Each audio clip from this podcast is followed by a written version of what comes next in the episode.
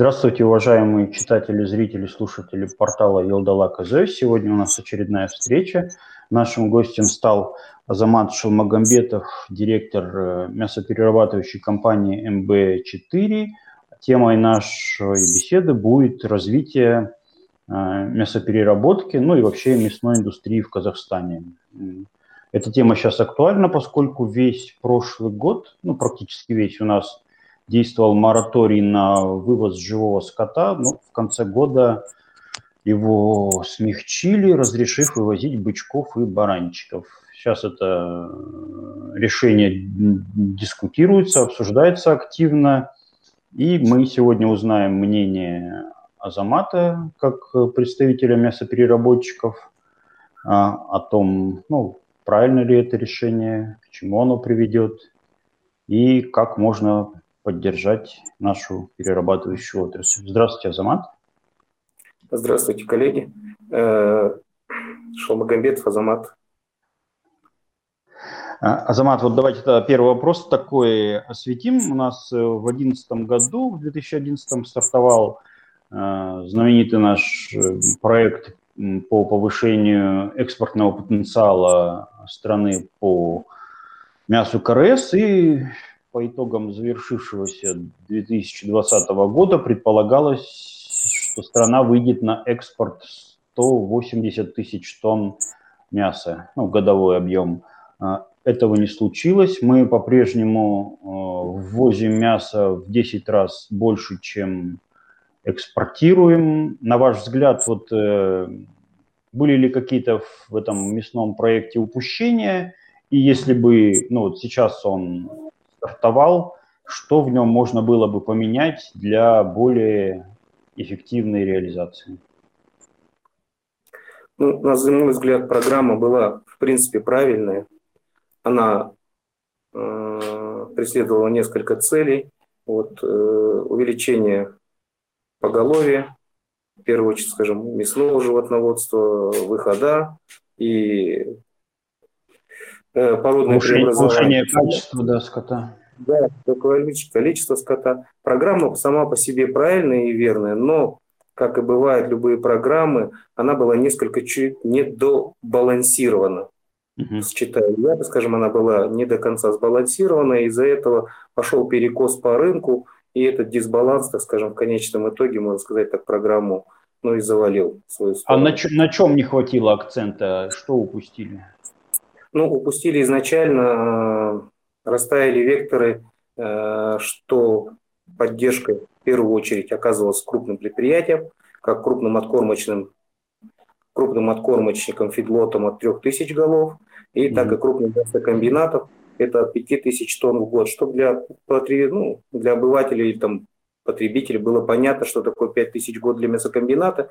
Это при 20 днях работы 100 голов минимально при весе одной туши от 200 килограмм и выше. 100 голов в день, да?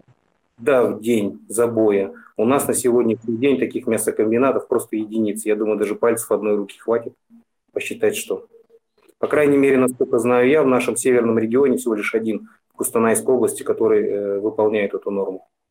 Uh-huh. Вот. И это было первое, скажем, что стали поддерживать э, более крупных, не сделав ставку на мелких и средних и получилось, Это что... при том, что у нас 70, э, по процентов скота именно у мелких э, ну, фермеров и ЛПХ.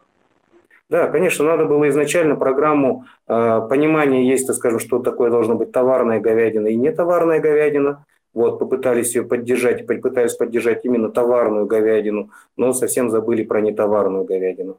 Это раз. Ну и понятно, скажем, второй момент, что это высококачественная говядина, среднего качества и низкокачественная говядина. Тоже, опять же, был упор сделан на высококачественную говядину, на которой э, ближайших соседей ну, спрос не так велик. Uh-huh. Ну, и тут еще было как бы масса мелких таких причин, которые каждая сама по мелочам, ну, как говорят, там дьявол в деталях, то, в принципе, вот эти мелкие детали и стали такими, скажем так, э, препятствиями, ну, через которые накопившись и не дали программе развиться. Э, по программе, вот на мой взгляд, она должна была готовиться комплексно. Что я под этим подразумеваю? Параллельно, когда в 2011 году завозился скот, сразу же должны были готовиться экспортные рынки. На экспортных рынках, значит, должна быть страновая реклама. Страновая реклама, ну, не знаю, как вот, может быть, индийский чай, там, да, все mm-hmm. понимают, да, там, не знаю, там, бразильский кофе, пиле, там, тоже все знают. Ну, или даже казахстанская пшеница и мука. Да, все тоже вот так бренды наши. Да, вот именно должно быть в первую очередь у обывателя и потребителя зарубежного должно было складываться, скажем, э, уже какое-то понимание, что это есть отрасль, есть индустрия. Вот. Параллельно, так скажем, э, должна выйти сертификация мясокомбинатов для экспортных, потому что пока выезжают иностранные специалисты, пока осматривают, проводят сертификации, это тоже время. Плюс, так скажем, должны были развиваться кадры, э, кадры фактически ТИПО, ну, средние техпрообразования – практически не готовило специалистов, не было среднего звена и низшего звена, мясников, обвальщиков. Ну, как пример, вот наш Астанинский колледж буквально два года назад только начал готовить первых выпускников, и вот у него первый выпуск просто да, год назад, точнее сказать. Вот они будут заканчивать э, двухлетку, так скажем, так вот, э, второй курс, э, второй поток, так скажем, да, их с руками, с ногами всех расхватали, понимаете? Э, технологии, которые готовились, но не готовились по современным, так скажем, технологиям. Э, там, американская обвалка, европейская обвалка. Этого практически никто не знал. Из-за этого это все вместе, так скажем, все вместе. И понимание должно быть, что на какие рынки выходим, с кем будем конкурировать, там, с менее качественным там, мясом белорусским там, или с более качественным мясом российским. И это все вместе, как бы так скажем, повлияло на то, что программа стала запинаться. Ну и само собой она просто замкнулась на том, что а, откормочники получали по 200 тенге крупного от 3000 голов э, субсидию, все сконцентрировались на этих субсидиях. Крупные мясокомбинаты, получая 170 тенге э, с 5 вот, тысяч тонн, это примерно по году, чтобы посчитать, это где-то 850 миллионов только одних субсидий. Они ударились в погоне за этими субсидиями. Что произошло? Им не интересовала мясопереработка, их в первую очередь интересовал забой, тушевой, это, скажем, развоз этого мяса по всем гостендерам. На гостендерах они вставали, скажем, чуть ли не по закупочной цене. Вставая по закупочной цене, э, ну, понятно, и закупая большим сразу же оптом, да, сразу же давили по цене, так скажем, на сельхозформирование на КХ, где они закупались, там СХ, агрохолдинги, вот, э, закупая и продавая по закупочной цене 170 тенге, у них сразу сверху ложилось в карман. Ну а сбой, шрот, шкуры, все шло просто на покрытие своих э, операционных затрат. И зарабатывали на субсидиях, да, можно сказать? Чисто идет заработок на субсидии. В общем, рынок фактически не развивался. Если бы он развивался, э, скажем так, всем сестрам по серьгам, то, в принципе, тогда, ну, там, в той или иной малой, может быть, меньше пропорции для ЛПХ, КХ мелких, освободили бы, скажем, по налогам КХ и ЛПХ, то в принципе своем, я думаю, тогда рынок бы э, заработал бы вместе более органично и более комплексно. А можно сказать, что вот все эти недочеты и перекосы, они привели к тому, что сегодня ну, мы вынуждены экспортировать живой скот, а не переработанную продукцию? Ну, отчасти да. Угу. Отчасти, да. Вы вообще вот к этому как относитесь, к тому, что у нас а, опять разрешен экспорт э, бычков, баранчиков? Ну, я отношусь двояко. С одной стороны, как бы я все-таки лицо заинтересованное, мне бы, конечно, был запрет, но понимая, э, этот запрет будет кратковременным, эффекта он, так скажем, дальнейшего не даст, любые запретительные нормы, как правило, действуют больше отрицательно на рынок, то в данной ситуации надо было исходить из того, что разрешить, но установить, может быть, экспортную пошлину. Угу. Чтобы э, те деньги, которые получают те же самые мясокомбинаты, которые тоже схитрились, сделали свою соседнюю там дочернюю компаниями откормочники, получая там 200, тут 170, и плюс еще выдавают все на экспорт, вот, э, со своей там откорм площадки условно, да, получая 200 тенге субсидии, вот, отправляя на экспорт, получая возврат НДС, получая прямые валютные, это скажем, на продажи, Mm-hmm. Я знаю, откормочная площадка, которая в месяц до 1000 голов в Узбекистан продавала очень легко. Mm-hmm. Ну, какой эффект от государства? Вот я немножко вот этого не понимаю. Для меня и по сей день это вопрос такой. Но специалисты подсчитали, что говядина у нас субсидируется чуть ли не 700 тенге на килограмм сейчас, чисто вот э, из бюджета. Я сейчас не готов сказать насчет 700 mm-hmm. тенге, поэтому я вообще не получатель ни копейки субсидий. Mm-hmm. Ну, вот речь идет о крупных, да, о крупных, что они получают 700 тенге на килограмм. Ну, как вы, как вы считаете, нужна ли, нужны ли э, нам сейчас какие-то перемены во всей этой системе субсидирования, господдержки, развития отрасли и какие они должны быть? У нас сейчас разрабатывается новая национальная стратегия развития ПК на 22-26 годы. Вот чтобы туда нужно было добавить, чтобы у нас наконец э, начала развиваться и переработка? Ну, э, на мой взгляд, э, главное, чтобы процесс весь был комплексно продуман, начиная от последнего звена от сбыта. Самое главное, скажу, чтобы была сбытовая правильная политика. Если будет устроена правильно сбытовая политика и поддержка внутри, я считаю, что субсидии нужны. Весь мир живет субсидиями, как бы не мы первые, не мы последние. Но правильная работа с субсидиями построенная и без под, э, поддержки именно ЛПХ, КХ, но я считаю, что программа опять же забуксует и опять остановится. Угу. Вот, на мой взгляд. Сейчас, вот, когда опять-таки обсуждают э, экспорт живого скота, ну, говорят о том, что узбеки могут предлагать более высокую цену нашим фермерам за счет того, что у них все-таки переработка развита лучше, чем у нас. Действительно ли это так и за счет чего там действительно выше рентабельность ну, у переработчиков Узбекистана? У них какие-то современные мясокомбинаты, и как они смогли, не имея, по сути дела, ну, достаточного сырья, вот, вырваться вперед, обогнать нашу переработку? Ну, здесь, э, к сожалению, надо признать, я думаю, что не секрет для многих, а, у нас вообще нет глубины переработки. Вся mm-hmm. себестоимость, которая сегодня производится на мясокомбинатах, она вся ложится на конечный продукт на мясо. Mm-hmm. ну, что там говорить, яркий пример шкуры. Вот, где сделать запрет на вывоз, понятно, сейчас стоимости шкуры нет, а, и вообще собирать их просто бессмысленно. Хотя в том же Китае из одной шкуры делают 8 полотен, там, снимают с одной шкуры быка 8 полотен просто первоклассной кожи, mm-hmm. которые и стоимость, само собой, сразу же на мясе как бы уменьшается. Фармация та же самая. Ну, что там, вспомним даже тот же самый элементарный гематоген, который у нас и не производят даже, да, костная мука, mm-hmm. Да там масса чего можно привести, так скажем, что там собирая, там, та же самая гепариновая мазь, которая из легких делалась. Это уже у нас ничего не производится. У нас все ложится именно на стоимость мяса. Из-за этого мы не конкурентны. Я так понимаю, у узбеков более глубже, так скажем, система переработки. Может быть, mm-hmm. сложилась. Ну и второе, наверное, стоимость сбоев, которая у нас вообще никак не считается, так как национально а, у казахов считалось, что там а, потреблять сбои это как-то, ну, сами понимаете, значит, люди там плохо живем, что вы там будете уже сбой, там хвосты, там, щеки, да, хотя вообще в мире деликатесы, но у нас это считается просто сбой, цены на это нет. Исходя из этого, раз нет глубины переработки, то понятно, скажем, и вопрос же конкуренция, конкуренция вопрос только вопрос стоимости и себестоимости, вот и все. Может, у вас есть цифры, сколько с одной туши получают ну, в Китае, в Узбекистане и сколько у нас для сравнения? Ну, для сравнения, если узбеки дают 1200 уже за живой скот, то значит понятно, что при их рынке в 33 миллиона населения – то значит где-то либо стоят в нашей цене, либо у них говядина чуть выше. Ну, про Китай уже вообще там сложно говорить, потому что они готовы вроде бы до полутора тысяч давать за живой скот. Mm-hmm. До полутора тысяч ну, за живой скот, то для нас просто это вообще будет неприятно.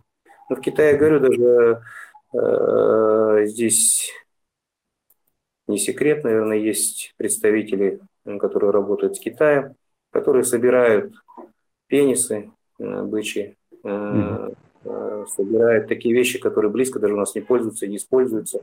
Это э, рубец, это книжка. Книжка это такой желудок, так скажем, да. Собирает, э, потом яичники, скажем, э, надпочечники, глаза пытаются собирать. И это у них все уходит в переработку. Даже э, закупают у нас прямо мясокомбинатом, представляете, как-то вывозится там непонятно как в Китае, тоже там же перерабатывается. Как говорил наш один вице-министр бывшего сельского хозяйства, у китайцев от быка остается только вдох или выдох.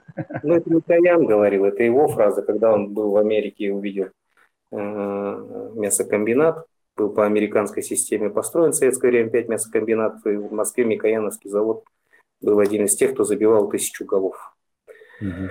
Да, китайцы перехватили как бы эту технологию, но сейчас же технологии как бы, принципе, трансфер нормальный, из-за этого они смогли это применить. Но у нас это, к сожалению, пока не работает. Но перспективы вы видите, что у нас, ну, мы придем к этому? Вы знаете, перспективы пока такие слабо, слабо, слабо. Прям только-только начинаются какие-то ростки. Вот первая компания заявила желание производить желатин. Ну, например, может, обратили внимание, такие шоколадки, когда скроешь, она прям блестит, вся шоколадка, да? Ну, вот это как раз желатин. Вот желатин высоко ценится. Ну и та же самая переработка крови. Все вот эти спортсмены, которые потребляют всякие э, добавки белковые, это как раз таки же все на крови. 16% mm-hmm. белка чистого в крови, что сепарация, выйдет очистка. Это у нас тоже переработки нету. Мы сливаем эту кровь. Вот и все. Спасибо за интересный рассказ, Азамат. Тогда вот давайте перейдем к последнему вопросу. Это чуть-чуть о вашем предприятии именно, чтобы на его примере узнать, как сейчас живет переработчик. А, а расскажите, какие у вас ну, сложности, какие успехи, какую продукцию выпускаете, какие планы Ну, понимаете, здесь же ситуация так, что бизнес гибок, и mm-hmm. когда бизнес свободен от каких-то там субсидий, не заточен на получение там дополнительных каких-то преференций от государства, что мы вынуждены бороться, думать и что-то, скажем так, выдумывать. Из-за этого нам приходится уходить на более рынок, так скажем, э, не низкий, э, где низкосортная говядина. Мы там конкурировать не можем, как ни с крупными, так скажем, производителями, нашими мясокомбинатами на тендерах, мы не можем там конкурировать с мечами, там, с россиянами, с теми же самыми, с россиянами, с белорусским мясом.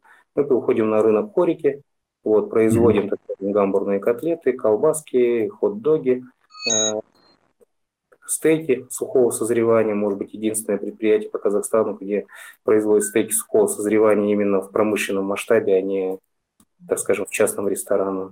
Ну и плюс, так скажем, пытаемся и работали в прошлом году до пандемии хорошо на экспорт по баранине. Наша баранина хорошо пользуется спросом. В принципе, вот у нас были свои рынки, которые мы занимали. Ну и плюс, так скажем, обеспечение э, там, детсадов, школ э, именно высококачественным мясом, дошкольное школьное питание. Мы как бы для себя нашли какую-то нишу, где мы не можем вверх подняться, потому что у нас не хватает высококачественной, там, условно говоря, конкурировать с казбифами, с мираторгами, ну и Э, где-то свою нишу, в принципе, мы как бы нашли. С чем мы сталкиваемся? Ну, как и у всех, наверное, предприятий, кто стоит на переработке, эта проблема – это низкая покупательская способность. В принципе, mm-hmm. вот высокой покупательской способности не надо бы никаких субсидий, не надо никаких, э, поверьте мне, э, там, не знаю, каких-то отдельных кредитов там, или субсидирования ставок. Главное, если было бы, скажем, высокая покупательская способность и быстрая оборачиваемость капитала, то, в принципе, в своем можно было бы этого ничего уже этому ни к чему не прибегать. Вот. Ну, понятно, опять же, нездоровая конкуренция, э, беззубый наш, так скажем, орган, как МСХ, который регулирует. Ну, легкий, опять же, пример, крупный производитель, не буду его называть, в России по говядине, которые уже объемы э, производства, наверное, уже, наверное, выше, чем потребление, и у них очень много, так скажем, так называемых эджит стоков. Эджит сток – это товар, который подходит срок годности угу. с сроком годности. Что они делают? Они понимают, у них же очень строгая система учета Меркурий в России. Угу. Им либо его на уничтожение, они его просто по дешевке продают в Казахстан. У нас здесь его как в переработку, либо, так скажем, продают его как за премиальный продукт. Вот и все. Я думаю, что МСХ, если бы, скажем, включил такую меру, что не менее 50% от остатка э, срока годности, если ниже не завозить, все уже, тогда бы перестало уже и давить на рынок, так скажем, вот эти эджит-стоки, так скажем, от соседей. Или та же самая система, как там с Омска завозится мясо, продается на наших базарах. Вот, э, сегодняшний день мясо в Омске 1200, ну, 220 рублей. Корова первой категории мясная, плюс, так скажем, дорога 60 тенге. Вот, пожалуйста, завозится напрямую на рынок. Ну, понятно, что на рынок, значит, это там все законно, легально. Э, завозится. Понятно, никто не платит НДС. На рынке, так скажем, кто продает, они не плательщики НДС, потому что у них у всех патенты. Все. И конкурировать здесь не можем. Я считаю, что, конечно, МСХ э, надо быть более, на мой взгляд, скажем, отстаивать интересы, ну и какие-то более грамотно подходить к этому вопросу, к отстаиванию собственных национальных там, производителей, их интересов. Брать что... пример с МСХ Узбекистана, например, да? Да, и с Узбекистаном то же самое. Ну, год держать Узбекистан на голодном пайке, уж так грубо сказать, и через год просто вот так взять опять запросто открыть рынок, ну, я не понимаю. А, я этого не понимаю, потому что узбеки, конечно, хитрят. Можно завозить, так скажем, живой скот, можно завозить мясо, но почему-то нельзя завозить сбой, который занижает себестоимость мяса, да? Почему mm-hmm. нельзя завозить сбой, если живое вы можете завозить? Ну, почему наши тогда э, не сделают? Узбеки сейчас очень много закупают э, в Беларуси, вот, закупают охлажденку, они уже перестали, так скажем, потреблять заморозку, им сейчас больше нравится охлажденка. Но охлажденки срок годности 14 дней, ну ладно, белорусы сделали 16 по своим стандартам. 6 дней машина идет с Беларуси до Астаны, ну плюс еще 2 дня, значит, до Ташкента. Вот уже из 16 дней 8 дней выбилось. Можно постоять немножко на границе еще день-два. Плюс приемка, плюс пока обвалка, вот вам, пожалуйста, на реализацию уже срок годности не осталось. Ну, можно было бы и с этой позиции немного поговорить, скажем так.